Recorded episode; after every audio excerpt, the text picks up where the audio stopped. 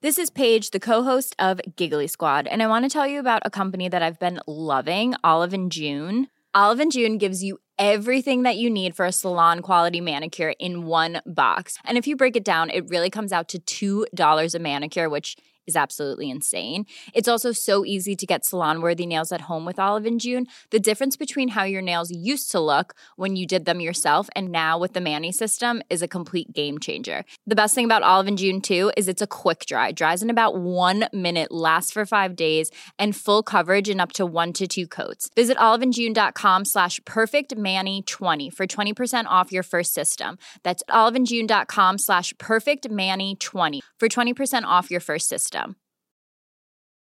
Hey, it's Ryan Reynolds, and I'm here with Keith, co star of my upcoming film, If, only in theaters, May 17th. Do you want to tell people the big news? All right, I'll do. Sign up now and you'll get unlimited for $15 a month in six months of Paramount Plus Essential Plan on us. Mintmobile.com slash switch. Upfront payment of $45 equivalent to $15 per month. Unlimited over 40 gigabytes per month. Face lower speeds. Videos at 480p. Active Mint customers by 531.24 get six months of Paramount Plus Essential Plan. Auto renews after six months. Offer ends May 31st, 2024. Separate Paramount Plus registration required. Terms and conditions apply if rated PG.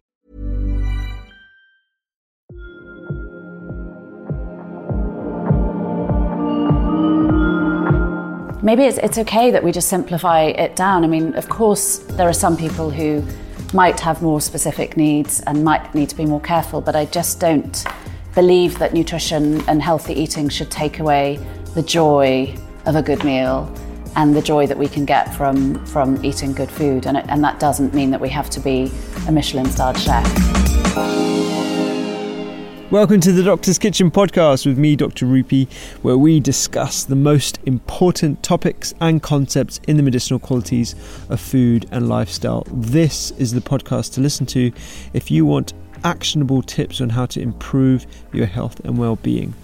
My guest today is none other than Amelia Freer, who is an experienced nutritional therapist who graduated from the four year Institute of Optimum Nutrition course back in 2007. She's been really one of the pioneers in terms of improving people's understanding with uh, of food uh, and the appreciation for food. And, and really, and I mentioned this in the podcast, she was one of my early uh, motivators, um, a real inspirational character for me when coming to understand the importance of food and also the biological pathways by which we know food impacts our health and well-being.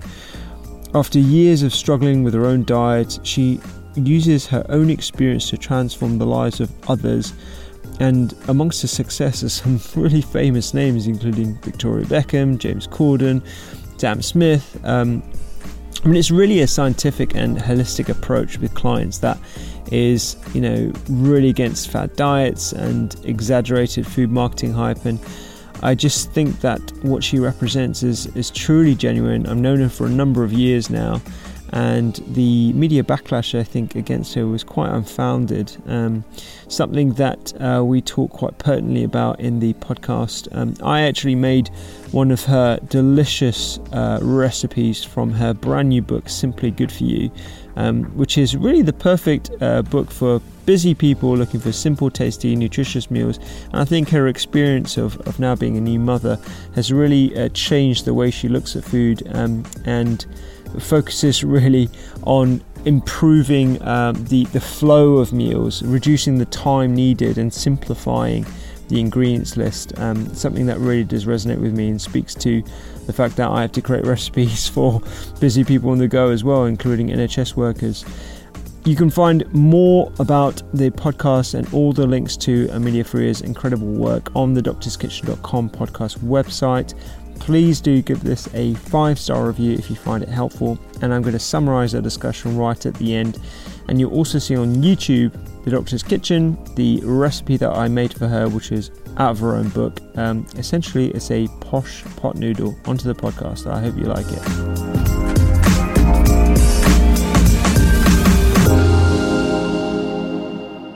Amelia, thank you so much for coming down to the studio. Thank you for having me. It's really cool actually because we've known each other for a number of years, but we haven't really like you know Hung sat out down and hung out and and, stuff. yeah. Exactly. Although we did have that dinner, I think, with um, Drew, who came we down. did. That was so lovely. Really nice, Yeah. yeah. with a whole bunch of us from the UK. Anyway, uh, I'm going to be cooking an incredible recipe from your brand new book, Simply Good for You. Um, and I love this recipe because it's exactly the kind of thing that I need when I'm working in A&E Yes, or in clinic and, and shifts and stuff like that. Yeah. I describe it as a posh pot noodle. That's Perfect. It's exactly what I was thinking actually, Yeah. because I had a client at the time who loves pot noodles. Uh-huh. I remember thinking there must be a way to do something that's as delicious, you know, but much easier and more nutritious. So Absolutely, without the e numbers, the additives, the Exactly. you know excessive flavor, and I mean the flavor comes from um, the miso, the beautiful mushrooms you got here, broccoli, bit of veg stock. Um, I'm super excited to to get involved. I'm so glad. It's always like I usually start these pods off with me explaining what the recipe is, but I'm just going to be explaining for the listeners okay. and the people watching on YouTube. Uh, so the buckwheat noodles I've already par cooked and drained uh, with cold water, a little bit of sesame oil just to make sure that the strands are separated. Got some spring onions that I'm going to finely chop with mushrooms, um, uh, some broccoli tender stem um, that I need to finely chop, some ginger, sesame, tamari, bit of chili. The miso, which I absolutely love. I love miso. it's it's so versatile as well. I think you've done another recipe with miso butter I do. and I d- pasta. yeah, I Yeah. do use it quite a lot. And I think these these kind of um, Asian recipes, people often think they're really confusing and it requires lots and lots of uh, different ingredients or flavors. And actually, I think as you can see, there's sort of five main ingredients here that give the flavor. I was doing a podcast yesterday and they were raving about these store bought um, cartons Yeah. of like the miso broth that you can add. Oh, I know the one. And I was like, uh, it's not that difficult to make it, and it doesn't have to cost that much. And that's got sunflower oil and lots and lots of unnecessary ingredients in. Yeah. So I'm so glad that you chose this recipe to make. I love just sitting here while you're cooking. Yeah, I know. It's quite nice, isn't it? I mean, it's the whole like the concept behind the Doctor's Kitchen podcast now is actually like you come to the Doctor's Kitchen, um, and like I just think it it makes the conversation and everything a lot more relaxed Yeah. over food. Yeah, um, and so enjoyment of food and stuff. So, so yeah. So, tell me a bit about the book and how it came about because you've had a busy couple of years. Congratulations! Thank you. You have uh, beautiful Willow. Yes. I believe her name is. Yeah. Um, she's two. She's two. So she's yeah. going through the terrible two Oh stage. yeah, maybe? she's very bossy and opinionated, Yeah. and really um, finding her voice, Uh-huh. which is lovely. It's Yeah. lovely, but it, yeah, it's full on. gorgeous. Yeah. So the book came about. Um, I suppose, uh, as you know, I've I've sort of been working in nutrition for well over a decade and worked with thousands of clients and learnt. I mean, you know, so much from working with those individuals. They've always pretty much shaped the themes for my for my books. Um, but I suppose what I've really observed over the last couple of years is that as, as popular as wellness has become, and of course, you know, there's no disputing the importance of it, we still want to promote uh, healthy living for uh, to as many people as possible. But somehow it had started to become a bit negative and a bit faddy and certainly really confusing. Now, we know it is complex working with unique individuals. And obviously, when you're working one on one with clients all of the time, we have that wonderful opportunity to be really personal with them and work out what their specific needs are. But for the general population, when you don't have the privilege of working with them one on one, they still want some, you know, guidance and to be inspired uh, uh, and sort of shown that healthy eating is possible for for everyone. And I just wanted to. I, it kind of made me sad that it suddenly had this heavy, confusing, expensive, negative um, sort of uh, attitude around it. And, and I thought, no, no, this is terrible. It, it actually can be really simple. Or at least, you know, everyone can start simply and then, you know, work out if they have specific needs further down the line. But we all know that cleaning up the diet initially uh, is one of the best places to start. So um, since becoming a mum, I also have so much less time um, that I really didn't appreciate before um, to to cook and uh, certainly cook in the way that I used to. So I, I had to learn quite quickly how to keep my uh, healthy habits uh, in place. And you know, I did lose them for a while. I won't I won't uh, deny Yeah. um, in the early stages of motherhood. Um, but slowly, because I was feeling rubbish, I thought, okay, how can I get the nutrients that I need into my diet in a really quick and simple way. And so that was really the, the, the, how this book evolved. I just started to write down what I was eating every day and what I was feeding my daughter and cooking for her as I was weaning her, and then obviously feeding my husband and friends and family as they came to visit.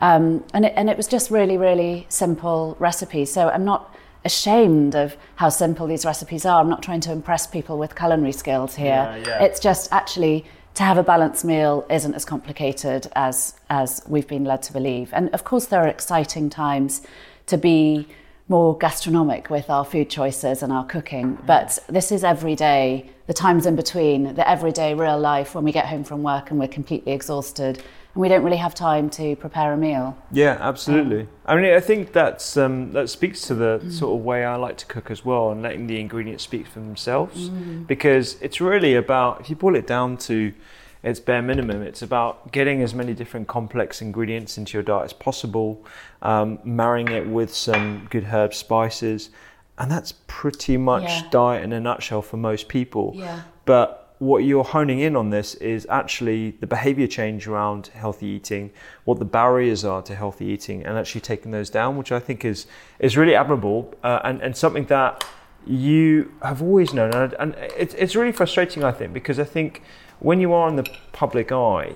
Your message can be misconstrued in, in a whole bunch of different ways, as as yours has over the last few years, um, and and I just yeah I just think it's frustrating. it, it is very frustrating, but I suppose it just provides an opportunity to learn how to be, uh, you know, incredibly careful with the words that you use Yeah. um, and and how you share information. And as I said to you earlier, it's totally different working one on one with someone. Yeah. But when you're sharing a message in a more general way, you have to understand that there's so many different individuals who are going to read your message in a different way.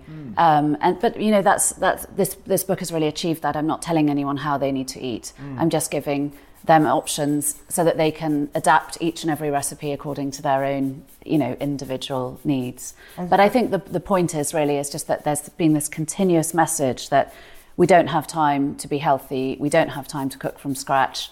Um, life is too busy. And, and I get it because I, I, I relate to it. There was a period of, of time after giving birth to my daughter when I just ate toast. Yeah. But I thought, well, okay, if I'm going to be eating toast, how can I make the toast nutritious? So there's a whole chapter in the book called Hero Toppings, which is just how to make a piece of toast a complete meal. And actually, maybe maybe it's, it's okay that we just simplify it down. I mean, of course, there are some people who might have more specific needs and might need to be more careful, but I just don't believe that nutrition and healthy eating should take away the joy of a good meal and the joy that we can get from from eating good food. And, it, and that doesn't mean that we have to be a Michelin starred chef and Absolutely. you know have, have really fancy skills and, and knowledge. Yeah, I mean, I, I'm, as we're talking, I, I'm just putting a whole bunch of ingredients in a bowl and mm. pouring hot water over it. So, so it's pretty I'm showing much everyone that's pretty much a meal made in a few minutes. in a few minutes. Yeah, I'm just going to top this with a little bit of um, uh, sesame seed and the uh, sliced chili. Um, I don't think I've forgot anything else, but I'm going to put some raw spring onions on the top because I love a bit of raw spring onion just for that bite. Um, and then you just need to let, let that steep for a couple of minutes, right? And then allow all the uh, beautiful flavors of the miso and the, the bit of veg stock that I've used in there to infuse. And as you said, this is the kind of thing that you want to take when you go to work. Because obviously you're doing it in a lovely bowl now. But in the book, I've done it in a jar because you can basically put all of those ingredients dry into a jar and take it to work with you and just pour the hot water over the top. So hence why you said the posh Yeah. pot noodle. Exactly. So it is actually food that we can travel with. I tried to get um, that that uh, that mason jar actually that size, but I couldn't get it from my local local Sainsbury's. But um, I'm sure you can get it on Amazon. Yeah, Yeah. yeah, or other online retailers. I'm sure. so have you changed your um, your sort of the way you eat personally throughout the the years? Because I know you've spoken before about like how you challenge. The, your diet, you challenge your, yourself with your diet, Yeah. you change things up. I don't believe that that you know health is a destination, and you sort of uh, start eating one way and then say that's it for life. And, and obviously, as a nutrition professional, I'm always intrigued to understand the new different ways of eating, whether it be keto or intermittent fasting. So I always am quite intrigued and I experiment with it myself.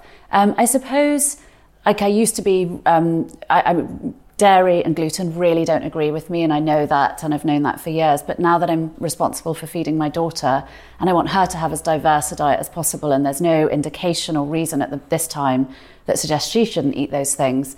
Um, and because I refuse to cook separate food for us, I'm now eating foods that don't necessarily agree with me as much. Mm-hmm. But I'm kind of relaxed. i have never been someone who's been sort of heavy about nutrition. I think that it's really important. I know that I eat a really good diet.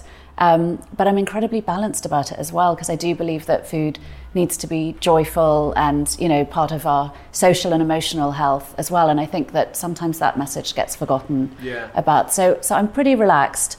Um, I mean, I definitely, if, like the other night, I went. I was doing an event for work, and they gave me uh, some food that you know is not, in my opinion, healthy food, and it wouldn't be the food that I would choose. But while I know some people would be like, oh, I can't eat that, it's bad for me, I'm like, okay, well, it's not what I would choose, but I'm going to eat it yeah. because I think we need to apply some common sense to, I, I to it's, nutrition. It's really funny because whenever I'm, I'm out with my mates, right, and, and we're going to a restaurant, and we're perusing the menu, they'll always jibe me about, okay, well, there's no vegan option here, or like Rupy's just going to get the green salad, or whatever. Like, this is not how I eat, and that's why I think I, what I've started doing on my um, social media posting and, and the messaging, um, and I have done for for a while now. It's just posting what I'm eating after a shift, uh, yes. at, at, yes. You know, at the hospital. And last week, for example, it was a, a pizza. Um, that I bought. I saw that. Yeah, yeah. you see that. Yeah. it was a pizza that I bought. I, I did make it with a broccoli salad and some olives and stuff like that on the well, side to be fair. Because we know yeah. the importance of eating our plants, and exactly. I think it's perfectly fine to balance out a not so healthy meal as, by adding some vegetables, and that's what I would totally. do if I order out, or that's what I do with my daughter. Yeah. Just trying to always, you know, balance it out. But I always say we don't have to be perfect to be powerful, mm. and I don't think, and, and that's where I think again, with the, me- the message was simply as I wanted to say to people, look, it, you know, w- w- none of us are perfect all the mm. time, and not not as health professionals, mm. and no one in real life. And I think we've we've got to sort of take that that extreme pressure off. Our life doesn't have to be perfectly Instagrammable at every single stage in order to enhance our well-being. We can have a sort of normal, balanced approach yeah. to it, yeah. and that might be the occasional pizza or I don't know, ice cream or yeah. glass of wine or whatever. And I think uh, looking at how I'm feeding a two year old mm. is actually sort of, it's just applying that common sense. You can never deprive a two year old of ice cream or cake, it would be unrealistic. Yeah. But I'm just moderate about how I expose her to them and also how I approach it. So I don't make it a treat or a yes. reward or anything special yes. or fancy. Yeah. It's just part of real life. Yeah. You've probably gone on a, a, like a long journey over the last couple of years, in particular, or since having Willow, mm. because you're being exposed to all the other sort of nutritional practices within pediatric care. Yes. Um, I, I, so I've been doing my nutritional masters, um, nutritional medicine masters this year at University of Surrey, and there are some modules that I perhaps I probably wouldn't have chosen to take yeah. uh, had I didn't uh, had I you know had the opportunity not to. But I did them, and I learned so much about the complexities of weaning, uh, oh, of yeah. preconceptual nutrition, yes. as well as um, postnatal or all the different types. Yeah. And things as a GP, I kind of felt embarrassed that I didn't know about. Yes. Um, and I think, uh, was that the same for you? So, like, since having a child, you've learned actually a lot more. I'm so embarrassed to say that, because uh, I think when I was studying nutrition, having babies was so far in the future for me. I didn't pay that much attention. Uh, whereas I, I, know that when mothers are sort of at that stage, they, they really open up their ears and they want to have every bit of, of knowledge. So I went into motherhood rather blindly, and it, it, has been a case of learning on the hop. Um, and uh, yeah, it's such a hugely challenging and complicated and, and, and difficult time of life for most women. So yeah. I'm fascinated by what I've learned. Just just amazing things like the human body will prioritize the, the nutrition content of breast milk. Yeah irrelevant of the mother's diet, but it will make sure that the breast milk is nutritious. Yeah. Things like that. It's just genius. Yeah, totally. So I, it's fascinating. It's funny you said that about like being embarrassed about what you knew before, because I remember when I first started talking to patients about the microbiota and stuff. This must yes. have been like five, six years ago. I'd just come across this, and I was super excited. Yeah. I remember I was prescribing some antibiotics for a child. I think it was an ear infection or something quite quite standard. And I said to the, the mother, you know, you might want to consider increasing the fibre in their diet. We know that antibiotics have a negative impact, although we're using it appropriately for this, this child. Yes. Uh, I was like, you know, you can give them lentils and chickpeas and like all these different veggies. And she was like, she turned to me, she's like, you know, kids, do you? It's like, there is no way I could give all this different food to my kids. Like, they only eat this, this, and this. And I was like, well, you can try it. And it's like, and the conversation kind of descended. funny. But yeah, yeah. but yeah, we learn slowly, don't we? we Yeah, learn. I mean, I look back and I think of, you know, I've worked with so many clients who have been mothers of young kids and they've had the exhaustion and they've had the loneliness and the isolation and all of the mental health challenges that come with uh, early stage motherhood as well. And, you know, I, I, I thought I understood, I was empathetic. But I, I, I really didn't have a clue. So, yeah, you, you do kind of learn hard and fast when you're actually in that driving seat. And I think um, embracing imperfection uh, is actually a very healthy thing to do. Vital, Um, yeah, yeah. it's yeah. almost like you know I, I mirror it with the um, plant hormesis, which I'm absolutely fascinated with the the uh, the thought that you know turmeric or curcumin or whatever actually elicits a mild inflammatory response that generates a protective response from your own body. And I think Yeah. the same could be said slightly of mild stresses in our food, mild behavioral stresses. It makes us a lot more resilient overall. And I think you have to look at the net positive. That's a really good, yeah, that's a great way of thinking of it. Oh, I'm glad you agree. okay, I think we've had uh, these noodles have had a nice uh, bit of steeper. I'm actually going to try this because I know this is your recipe, so you know what it's it tastes I like. love this recipe. I know. Yes, I'm, glad it's you're going to try It's it. It's the first time I'm going to be trying it on the pod. I'm glad you chose to make this one. I'm, I'm yeah. I mean, it looks amazing. I do like a broth. Oh, that's wonderful. That's really good. Really good. It's got a tiny bit of heat from the chili actually. That's Yeah. just steeping in there, but um, Yeah. that is wonderful. And that's a meal in minutes. Exactly. That's literally a minute minutes whilst we've been chatting.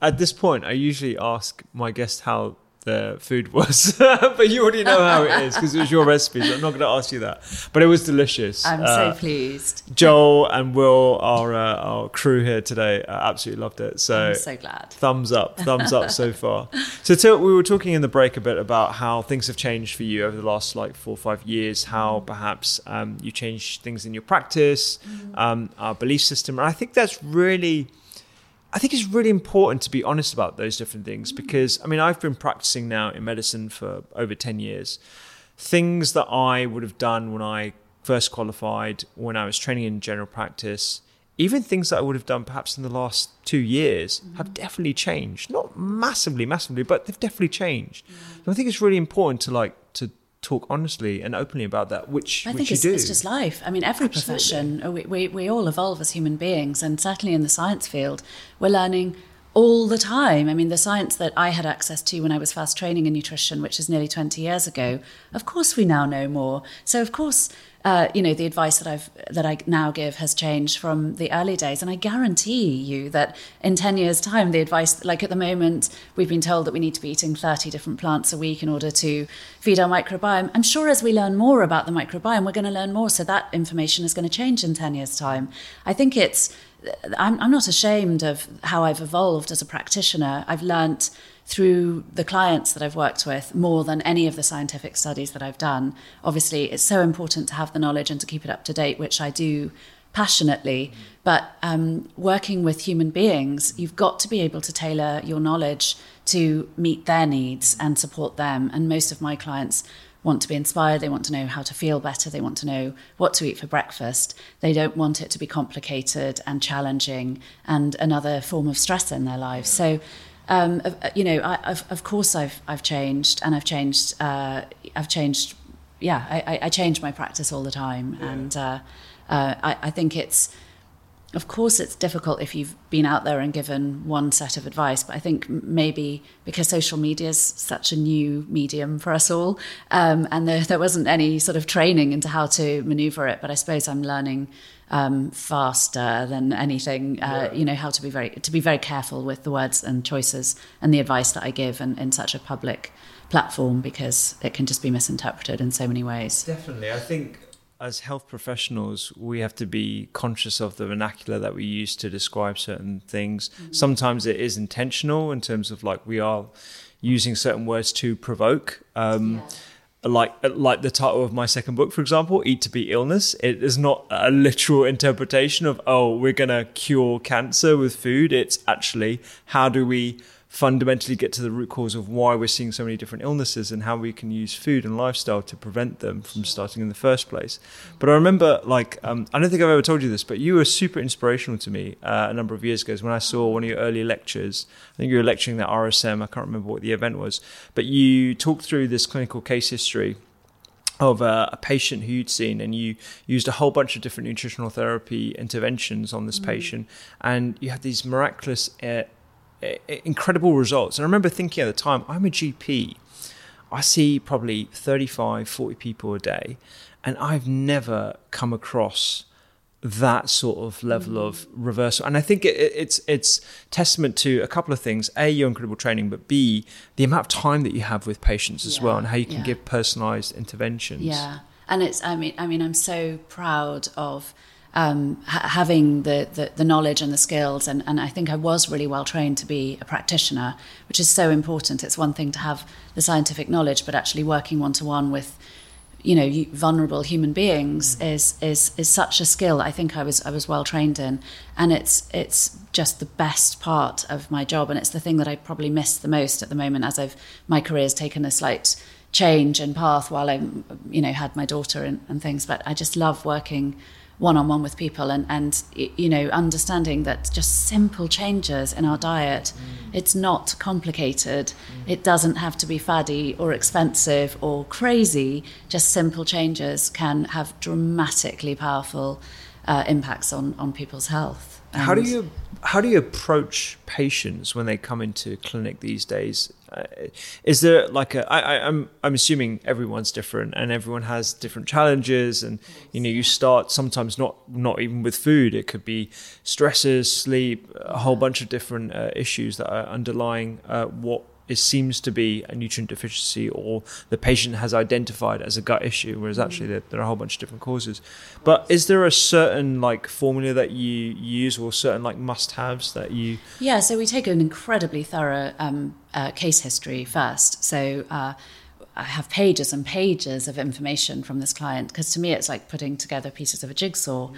and uh, understanding you can sort of pick up quite quickly. I mean, I, I, I, I, let the client tell their story for quite a large chunk of that initial session. And I'm always very clear with clients that the first session is really a getting to know session. And if clients beforehand come to see me and they want to just come for one session and they want to be told everything, I probably won't see that client anymore in a way that in the early days I would have. Mm. But now I'm very clear that this is a long term uh, approach, uh, a, a process, and that it requires the client to be really engaged and committed to the process if they want help because I do not have a magic wand that I can wave and make them change their diet. Mm. So uh, I take a very thorough case history and spend a long time listening to the clients. And I think, you know, I can sort of start to pick up whether this is just about the food or if it's something else. And certainly for, for like weight loss, which obviously I get a lot of people come to see me about, uh, I will always start with sleep and lifestyle before I even talk about the food. And often it's looking at um, are they conscious of their emotions and uh, do they use food to avoid uncomfortable feelings, which is so common nowadays. And I love having all of that aspect come into it. So it's, people might want me to, to leave seeing me being given a list of things that they need to avoid. yeah. And that just doesn't happen with yeah. me. It's much more a list of what they need to embrace and, and think about and um, take into their life yeah. instead. I love that that perspective on like, you know, actually embracing a whole bunch of other aspects of your lifestyle. I remember um, uh, I, I actually I think I still have my nutrition bias, if I'm honest. Um, I always ask like the five questions: What do you eat for breakfast, lunch, dinner? What do you eat? What do you snack on? What do you drink? Yes. Um, but I think that's a product of the time constraint that I'm I'm under because I'm I'm not yeah. private or anything. But um, certainly sleep and stress. you can learn a lot from understanding what someone eats for breakfast. And of course, I have a food diary as yeah. part of my case case gathering uh, history. Yeah, absolutely. Yeah. What when it comes to actually assessing people's sleep, I'm really interested in this as a clinician because I, I like to try and learn from other people as much as possible. How do you assess that? Because whenever I ask the general question, even in A and E, right, sometimes I'll ask about sleep. Uh, which is, might That's sound so odd. great. I bet they look at you like, what? yeah, I mean, not if they've come in with like a laceration as Yes. well, know, and I have to like you know bandage them up. But um, uh, how do you how do you address sleep? Because whenever I ask the question how people sleep, most people say, um, it's all right, it's fine, or you know, I sleep. How do you dive deeper Well, I've got some that? quite specific questions on my case history um, that people fill out, and it's sort of what time do you go to bed, what time do you wake up? Because you're right, some people will say four and a half hours sleep. Yeah, I sleep fine. Um, so, I mean, it's sort of taking the broad principle that we should be sleeping for roughly seven to eight hours, which I think is you know, we know obviously everyone is unique, but um, if people are showing the symptoms like foggy head, weight, you know, struggling with their weight, etc., then I'll always ask them if they sleep. And most people tell me that they tend to wake up between the hours of three and five, or one and two. Um, and so we got to talk through basic sleep hygiene, hygiene, um, en- encouraging people to take up better bedtime habits, turn off their phone, uh, that kind of thing. Are they having a pre-bedtime snack, which sometimes people need if they haven't eaten enough, or are they eating too late? So it's just looking at their their habits and seeing if we can change it. But often just explaining to people the importance of it helps them to understand that oh, oh yeah, I don't just have to give up chocolate. Yeah, yeah, exactly. Yeah. Maybe I need to to look at you know not not sitting up on my phone until one o'clock in the morning. I think it's just so pervasive in our current society that we are addicted to. I'm I, I'm I'm very free to admit it. I'm addicted to my phone. If yeah, I really am because a I rely on it for all the doctor's kitchen stuff and social media and all the rest of it, um, and b it, it, the, the algorithms are there to keep our engagement. There, there is a, an arms race going on, and it's for our attention. And that isn't to say that everything about social media is bad, because I agree with a lot of what uh, other people in social media have said. That social media is basically a mirror. It's it's reflecting our own insecurities. It's reflecting what the both the good and uh, bad uh, aspects of our characteristics are, our personalities and so we can't blame everything on social media it's actually us as well Yes. So interesting. So interesting. Such a shame that we're all so addicted to it then. I, yeah, I, I don't, I don't, um, I, I feel I've, I've kind of removed myself um, from social media. Again, I think it's probably been influenced by being a mum. I don't want my daughter to see me on the phone. And so I'm much stricter about phone usage. And also just because I have such a shortage of time these days, I can't give, I can't give my time over to social media and my phone. So I'm quite disciplined that I'll do it for about, I don't know, 30 minutes a day and then I just switch it off. and just switch it off yeah because I, it's I, quite I- liberating. yeah, my experience is that it's been quite an angry place over the last couple of years, and that it's um, it's definitely impacted my self esteem and the sort of messages that I, I put out there for fear of being attacked. But at the same time, and we were talking a little about about this in the break. I think we still need to be true to ourselves and what actually interests us, uh, whilst being responsible healthcare practitioners in terms of having an audience. Yeah, it's it's it's something I'm still trying to work out because I'm I'm similar to you. I found it very angry, and I'm not inspired by. I don't think being angry and swearing is a way to inspire anyone, and so I, I just can't get my head around that. And um, yeah, I'm not I'm not a confrontational person. I just don't want to get into long debate. So it it, it has made me incredibly cautious and think long and hard about what I share. But I then I suppose I I, ha- I do also feel a responsibility to share what the follower like. Why are these people following me? What do they want? And give them that rather than give them what I want.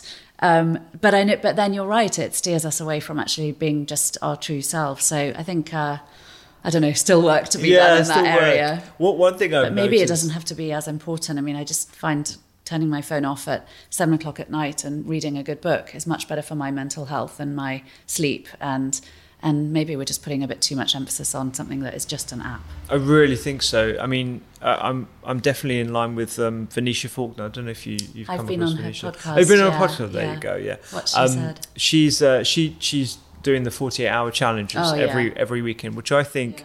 Especially for her being a young woman who's very influential, who's got a hugely engaged audience, I really find her like a responsible um, influencer, for, to, for lack of another term, um, because she's putting positive messages out there. And I think going back to how you know you deal with criticism and you deal with attacks that are unfounded. First, you want to see, okay, is this constructive criticism? Yes or no? And if it's not, just respond w- to to it with love and gratitude. I always say kill with kindness. Exactly, Yeah. yeah. because the more I, I, I'm actually very grateful for the negative as well as the positive experiences that I've had Mm.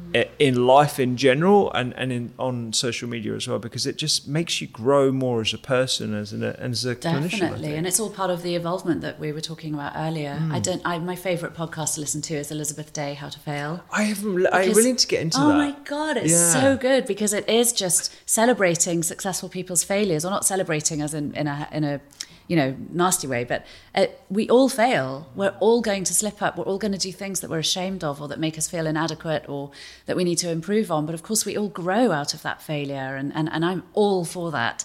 And so you're right. I don't I don't sort of. Um, I'm not afraid of, of, of some of the things that have happened over the last few years. They're all just a part of, of making my career and me, you know, stronger and a better person. Yeah, the veneer of social media I think needs to be chipped away because I think it's this image of perfection which leads to mm. like unhealthy thoughts about your own self. And even you know sometimes I find myself scrolling I'm like oh but this person's doing this. And, and then I look through my own feed I'm like actually Rupy people are probably saying exactly the same thing about you. So you need to be again like responsible in terms of the content you put out there to make mm. sure that I mean there's so many different things to do these days it's quite It's, exhausting that's what I mean. It's quite exhausting. I mean, some people say you have you have to be. I mean, I, I'm just I'm not prepared to start showing every aspect of my life and taking videos of myself first thing in the morning and showing, I don't know, uh, bad quality pictures because I, I, I enjoy. I'm an aesthetic person. I enjoy beautiful photography and. Uh, you know, they're some of the feeds that inspire me the most. So it's not that I'm trying to be fake or put up fake content. I just have boundaries around what I'm willing to share.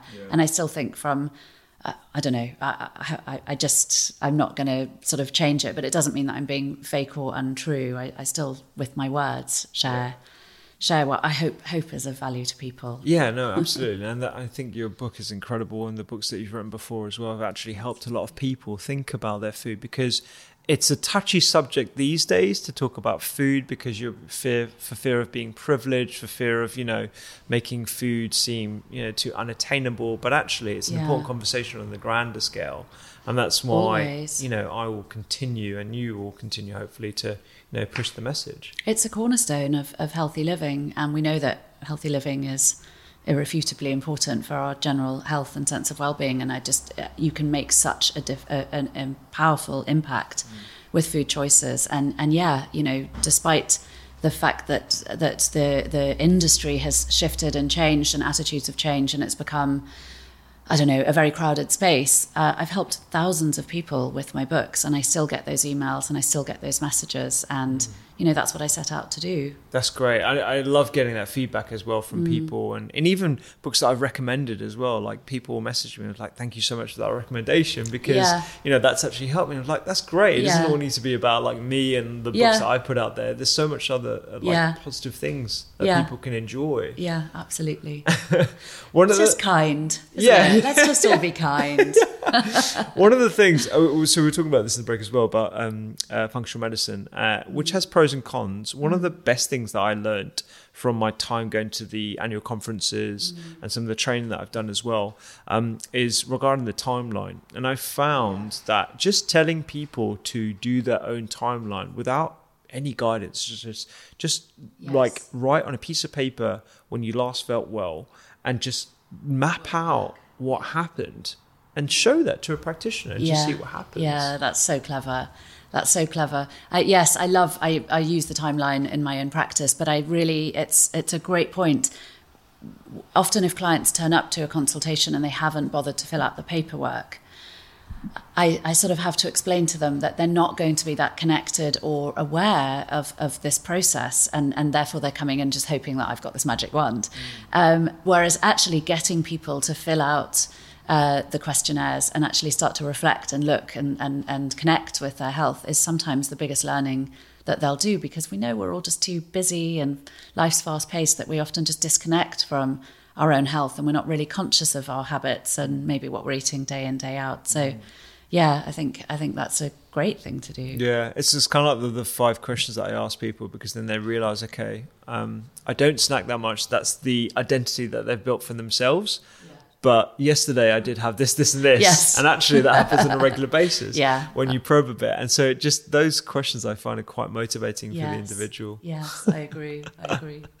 Um, when it comes to uh, like different tests and different supplementations, Mm. have you refined your practice to like encourage that, or is it the same as it's been, or is that no, evolved I've, over I've time? massively um, changed the way that I practice. I mean, when I first graduated, we were sort of quite.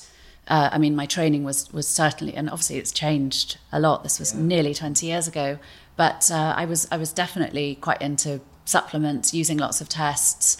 You know, I think when you're a passionate uh, new practitioner, you just have all of this stuff and you want to give it to everyone.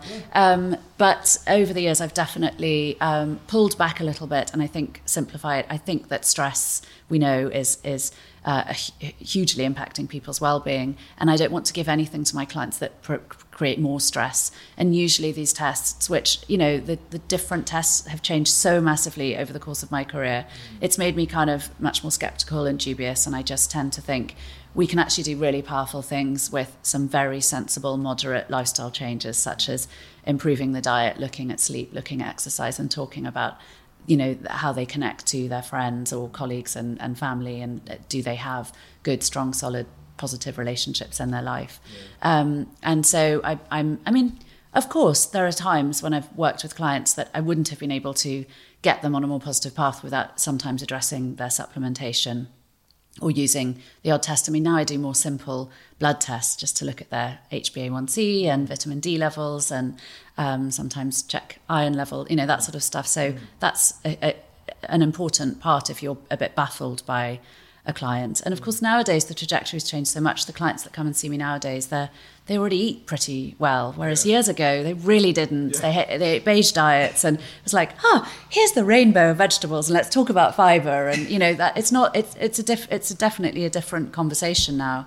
Um, so I kind of enjoy working with the tricky and complicated cases. Of course, when you have to delve in a bit deeper, and sometimes tests are essential, and sometimes nutritional supplementation is essential. But on the whole, I play it pretty safe, and I just want it to be a positive.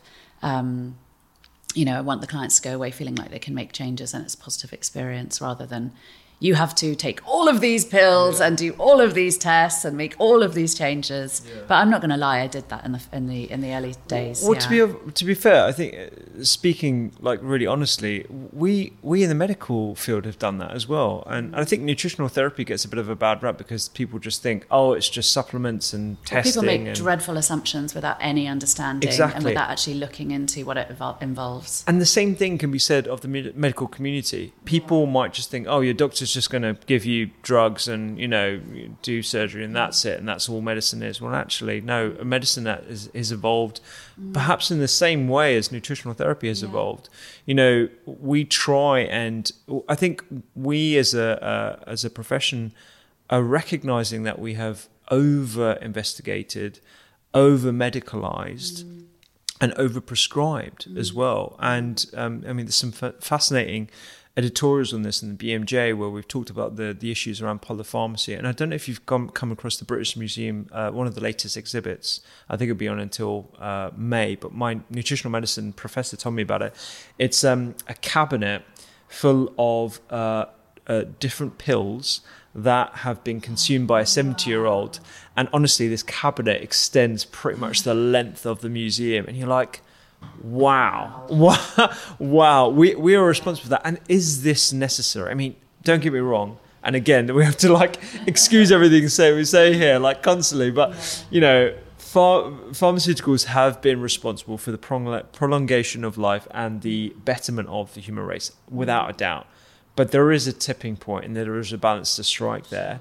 And you know, we, we certainly, um, and polypharmacy is something I see on a daily basis with any patients that are over the age of 55, and it's mm. just so pervasive. Mm. Um, and so we need to be respectful of you know the fact that we're evolving. And we don't hi- put ourselves on a higher pedestal of nutritional therapists or any well, other. the fact that we're just having this conversation is, is so amazing because, again, when I first uh, was studying nutrition and, and I did go and talk to some GPs, and I really, you know, so passionate. I wanted to work in, alongside them in their practices. And I remember just the dismissal was so yeah, you know, so disappointing. And, and that really has changed the fact that there's so many doctors like you, and we know there's loads who, who are now so much more conscious and aware. And, and that's just, uh, you know, we, we are, as I keep using the word, we're just all evolving. And that's part of life. That's uh, part of, of all of our professions. But it is, of course, so exciting that doctors are more open minded to nutritional therapy. But of course, I still believe that there's a really important role for nutritional therapists who are trained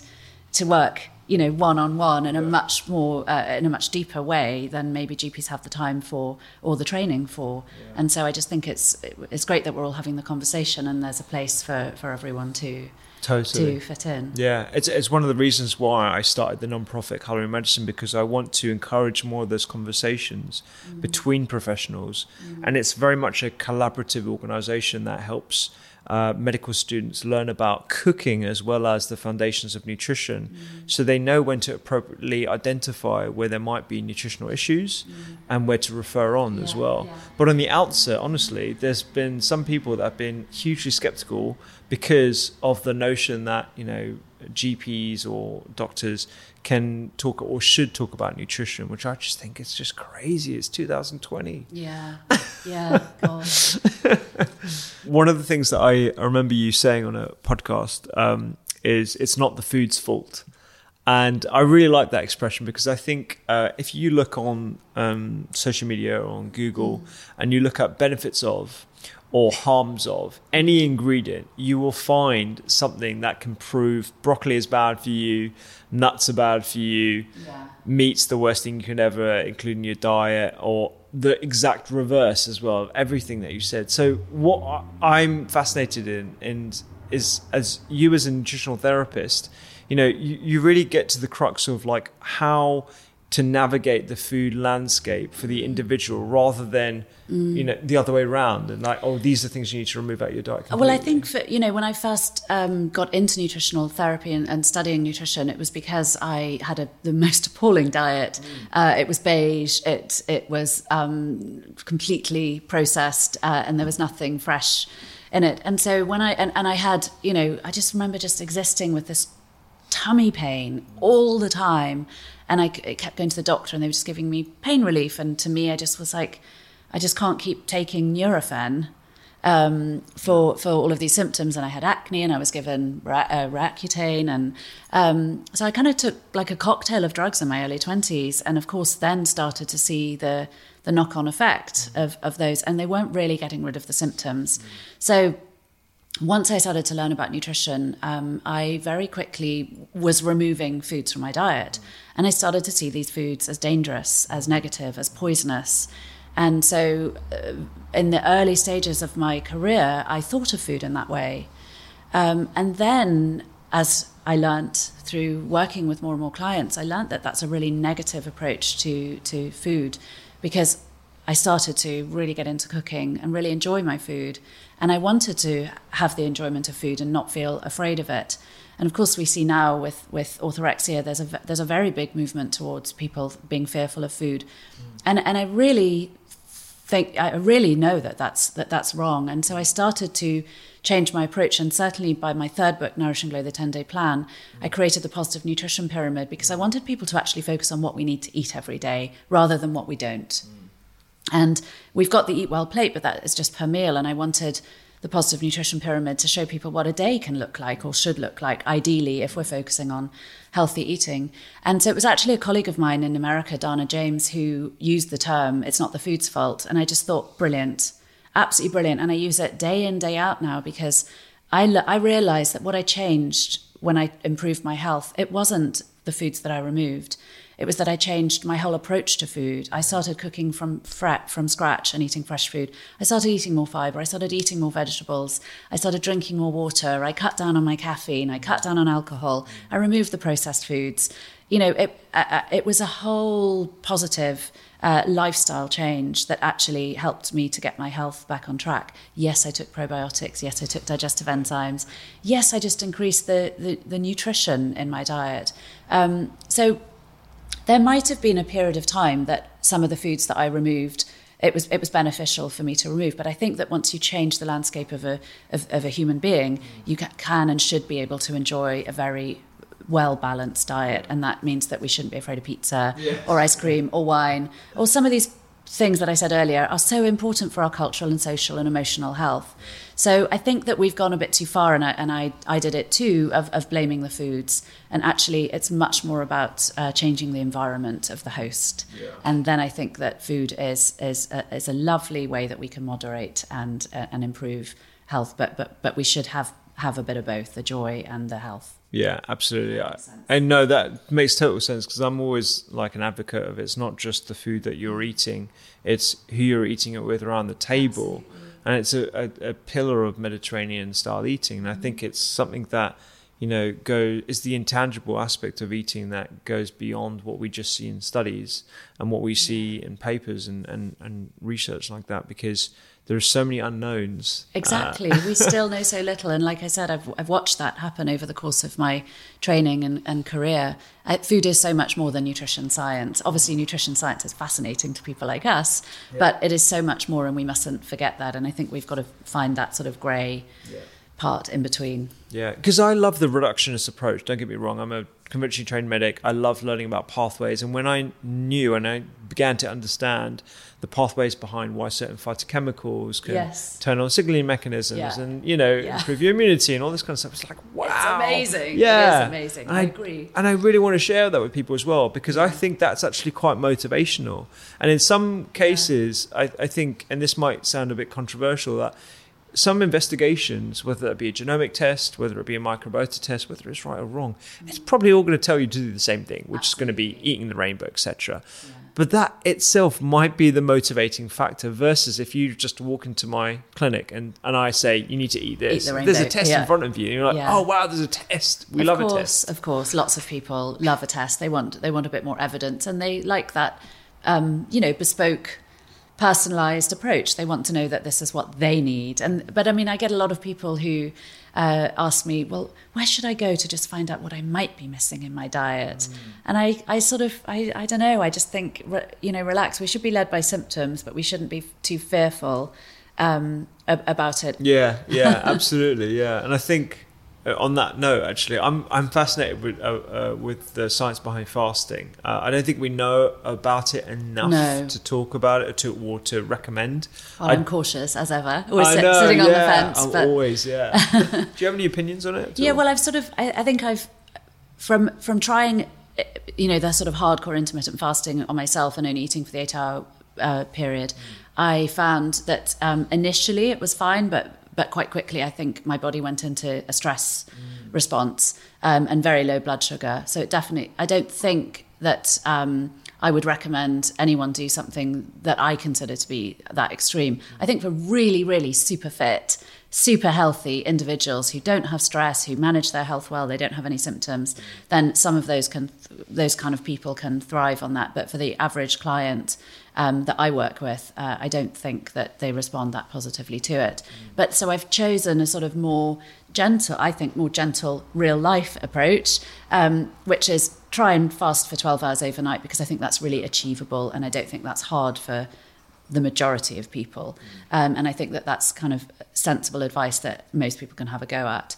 And then I really reduce snacks for people because I think that too many, well, certainly in my experience of working with clients, people unconsciously graze throughout the day and they use it as a source of stress management or anxiety management. And they're maybe just not aware that they're actually eating on an hourly basis. So I really encourage that people fast for maybe four to five hours in between their meals mm-hmm. so that you actually only have three sensible meals in the day and then a 12 hour fast. I don't think that that's stressful mm-hmm. or unhelpful to people. So yeah. it's my gentle on the fence approach. No, no, I, I totally agree because I, I don't think Mm. people give enough attention to the fact that it can elicit a stress response Mm. if you're fasting and you're constantly thinking about food, food, food. Um, so that's why even the intermittent fasting windows of eight or 10 hours might not be appropriate for everyone. Um, my, my consultant actually, he, uh, I don't think he'll mind me saying this, but he's experimented with fasting for um, days at a time. And um, he actually found it pretty revolutionary for him Mm. um, because he's already in a stressed out environment. He was actually doing the fasting whilst he was at work, um, and uh, it was just yeah easy for him to do. Um, And a lot of people do enjoy the whole process. And I think there's something quite liberating if you're Yeah. not thinking about food all the time and you actually just remove the, the, the need to eat uh, away, and then you can actually focus on other things. And I can certainly skip dinner, for example, um, if I if I need to. Um, so yeah, I've heard I've heard some amazing positive stories, but I'd be very cautious to recommend it in a general setting like this, um, or with the majority of my clients who I don't think I think they've got other work that they need to do first Yeah, yeah. before doing something that extreme. Yeah, I'm pretty intuitive w- with my eating habits. Actually, like when I feel like, uh, well, that's the other thing that you need to be careful about. You can't just say, "Well, eat what you feel like," you know. And I think there's the flip side of intuitive eating or whatever the movement is, but like just eat what you want and have pizza, or whatever. That's the exact no, no. we're going backwards. we're going worse. Yeah, it, it depends. It, yeah, Yeah. I think that there's a place for those things. Sure, yeah. Um, sensibly. But I always say choose your worth it moments. I mean, to me, you know, eating some chips while walking with your grandfather on Brighton Beach, that's a worth it moment. Eating some cake on a loved one's birthday, that's a worth it moment. Buying a 99p muffin from the petrol station, not a worth it No other moment yeah. and so I think that, of course, they're, they're, like I keep saying, social and emotional health is so important to to respect and, and, and, and know that food's a really important part of, of that. But uh, I don't believe in just like you wake up and you feel like eating chocolate and pizza. Yeah. Come on, we've got to have some common sense. Exactly, yeah. I think common sense is something that's lacking uh, generally uh, across the board. But um, I love that concept of uh, worth it, worth, Worth it, it moments. moments, Yeah, yeah. yeah. so I'll often, you know, you, you can get home and you can feel tired and you can feel anxious and sorry for yourself and think, shall I just have X or just call Deliveroo or whatever, um, and and just having that little chat with yourself. Is it a worth it moment, or what else could I be doing to make myself feel better right now? And I use things like non-food treats, like 'cause sometimes, I, I mean, for me, my experience is if I'm anxious, I start to think I'm hungry.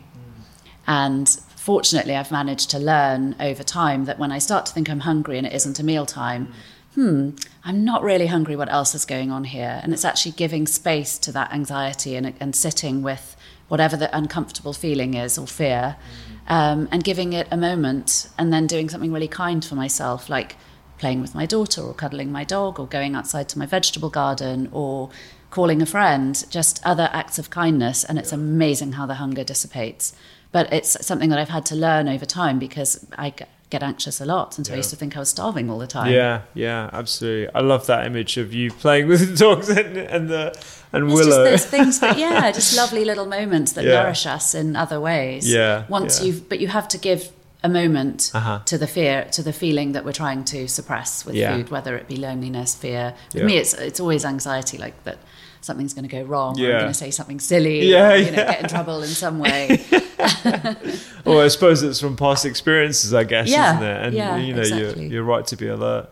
On the subject matter of simply good for you, um, I think most people listening to the podcast will know kind of the things that we should be eating in terms of rainbow of colors, largely plants, lots of different complexity and variety, herbs and spices, etc. But uh, you've most likely developed a few hacks considering the last couple of years you've had balancing your social media life, your professional life, uh, being a mother, etc. Um, what are the kind of like simple food hacks that you've developed? Well, so exactly as you say, I've sort of taken a, a modified Mediterranean diet. Um, I have a little sum that every meal must consist of one source of protein, two or three vegetables, or a source of fruit, uh, or and um, some kind of healthy fats and some kind of carbohydrate. So that's my sort of maths for creating any recipe or approaching any balanced meal. So every recipe in the book is a complete meal, so people don't have to worry about adding extra things. Gotcha. Um, in terms of hacks, I think I'm not afraid to make shortcuts. So there's some instant recipes in the book, which are for those nights when you get home and you you can't be bothered to peel an onion or cut a carrot. Um, so there's a few meals that you can just pop in the blender and you've got something in under 10 minutes. Um, I think that we shouldn't be afraid to buy pre-cooked pulses like chickpeas Yeah. and lentils because who has the time to soak? If you do, brilliant, but I don't. Um, Yeah, and so those pouches of like pre-cooked quinoa and rice. I really um, love those. They're expensive. So of course, for, you know, it, you have to choose whether it's speed or budget that that is, uh, you know, your your preference or your your needs.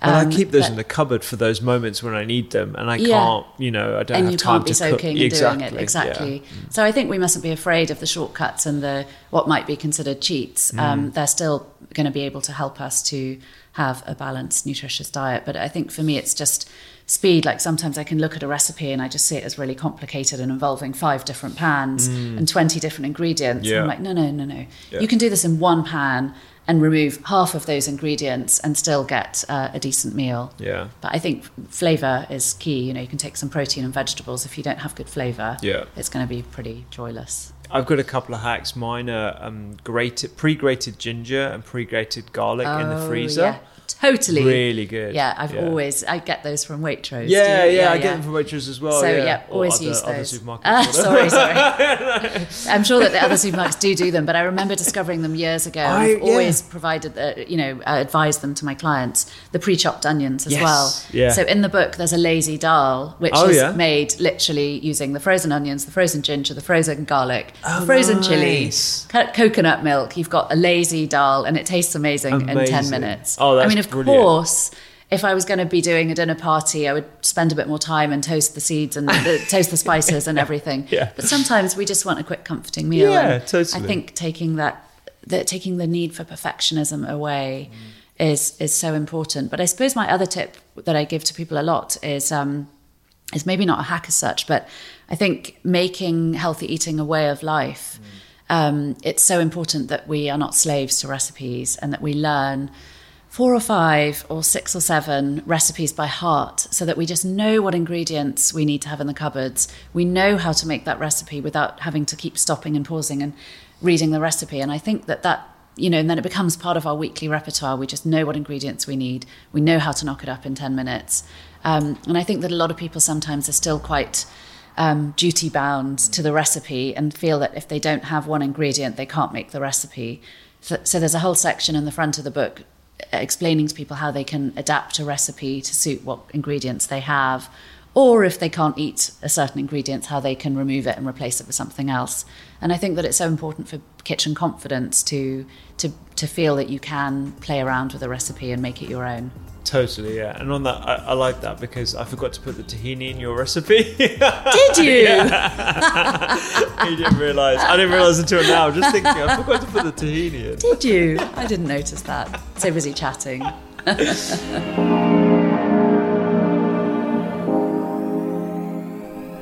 There's so many points in this podcast that I wanted to highlight. Um, the first being essentially the principles of healthy eating, which are very, very similar and in, in line with mine.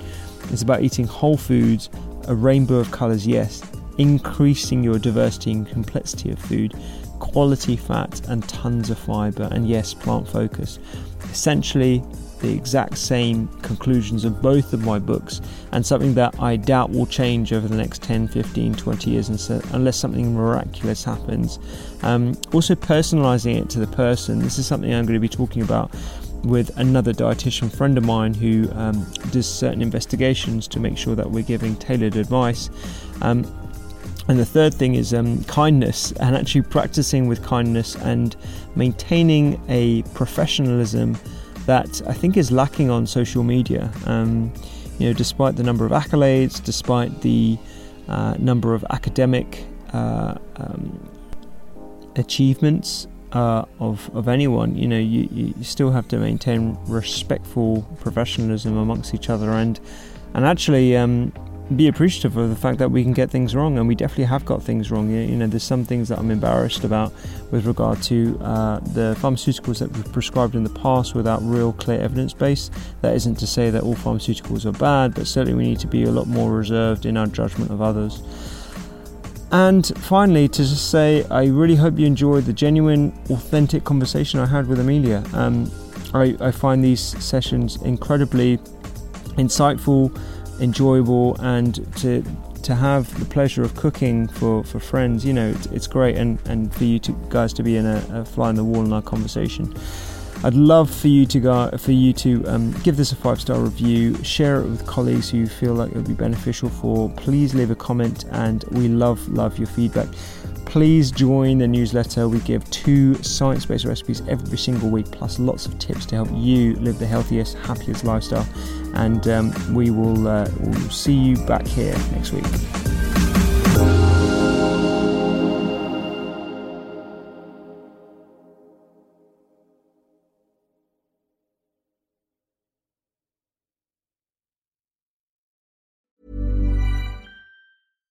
Even when we're on a budget, we still deserve nice things. Quince is a place to scoop up stunning high end goods for 50 to 80% less than similar brands. They have buttery soft cashmere sweaters starting at $50, luxurious Italian leather bags, and so much more. Plus, Quince only works with factories that use safe, ethical, and responsible manufacturing. Get the high-end goods you'll love without the high price tag with Quince. Go to quince.com/style for free shipping and 365-day returns. Imagine the softest sheets you've ever felt. Now imagine them getting even softer over time. That's what you'll feel with Boll and Branch's organic cotton sheets. In a recent customer survey, 96% replied that Boll and Branch sheets get softer with every wash. Start getting your best night's sleep in these sheets that get softer and softer for years to come. Try their sheets with a 30-night guarantee. Plus, get 15% off your first order at bollandbranch.com. Code BUTTERY. Exclusions apply. See site for details.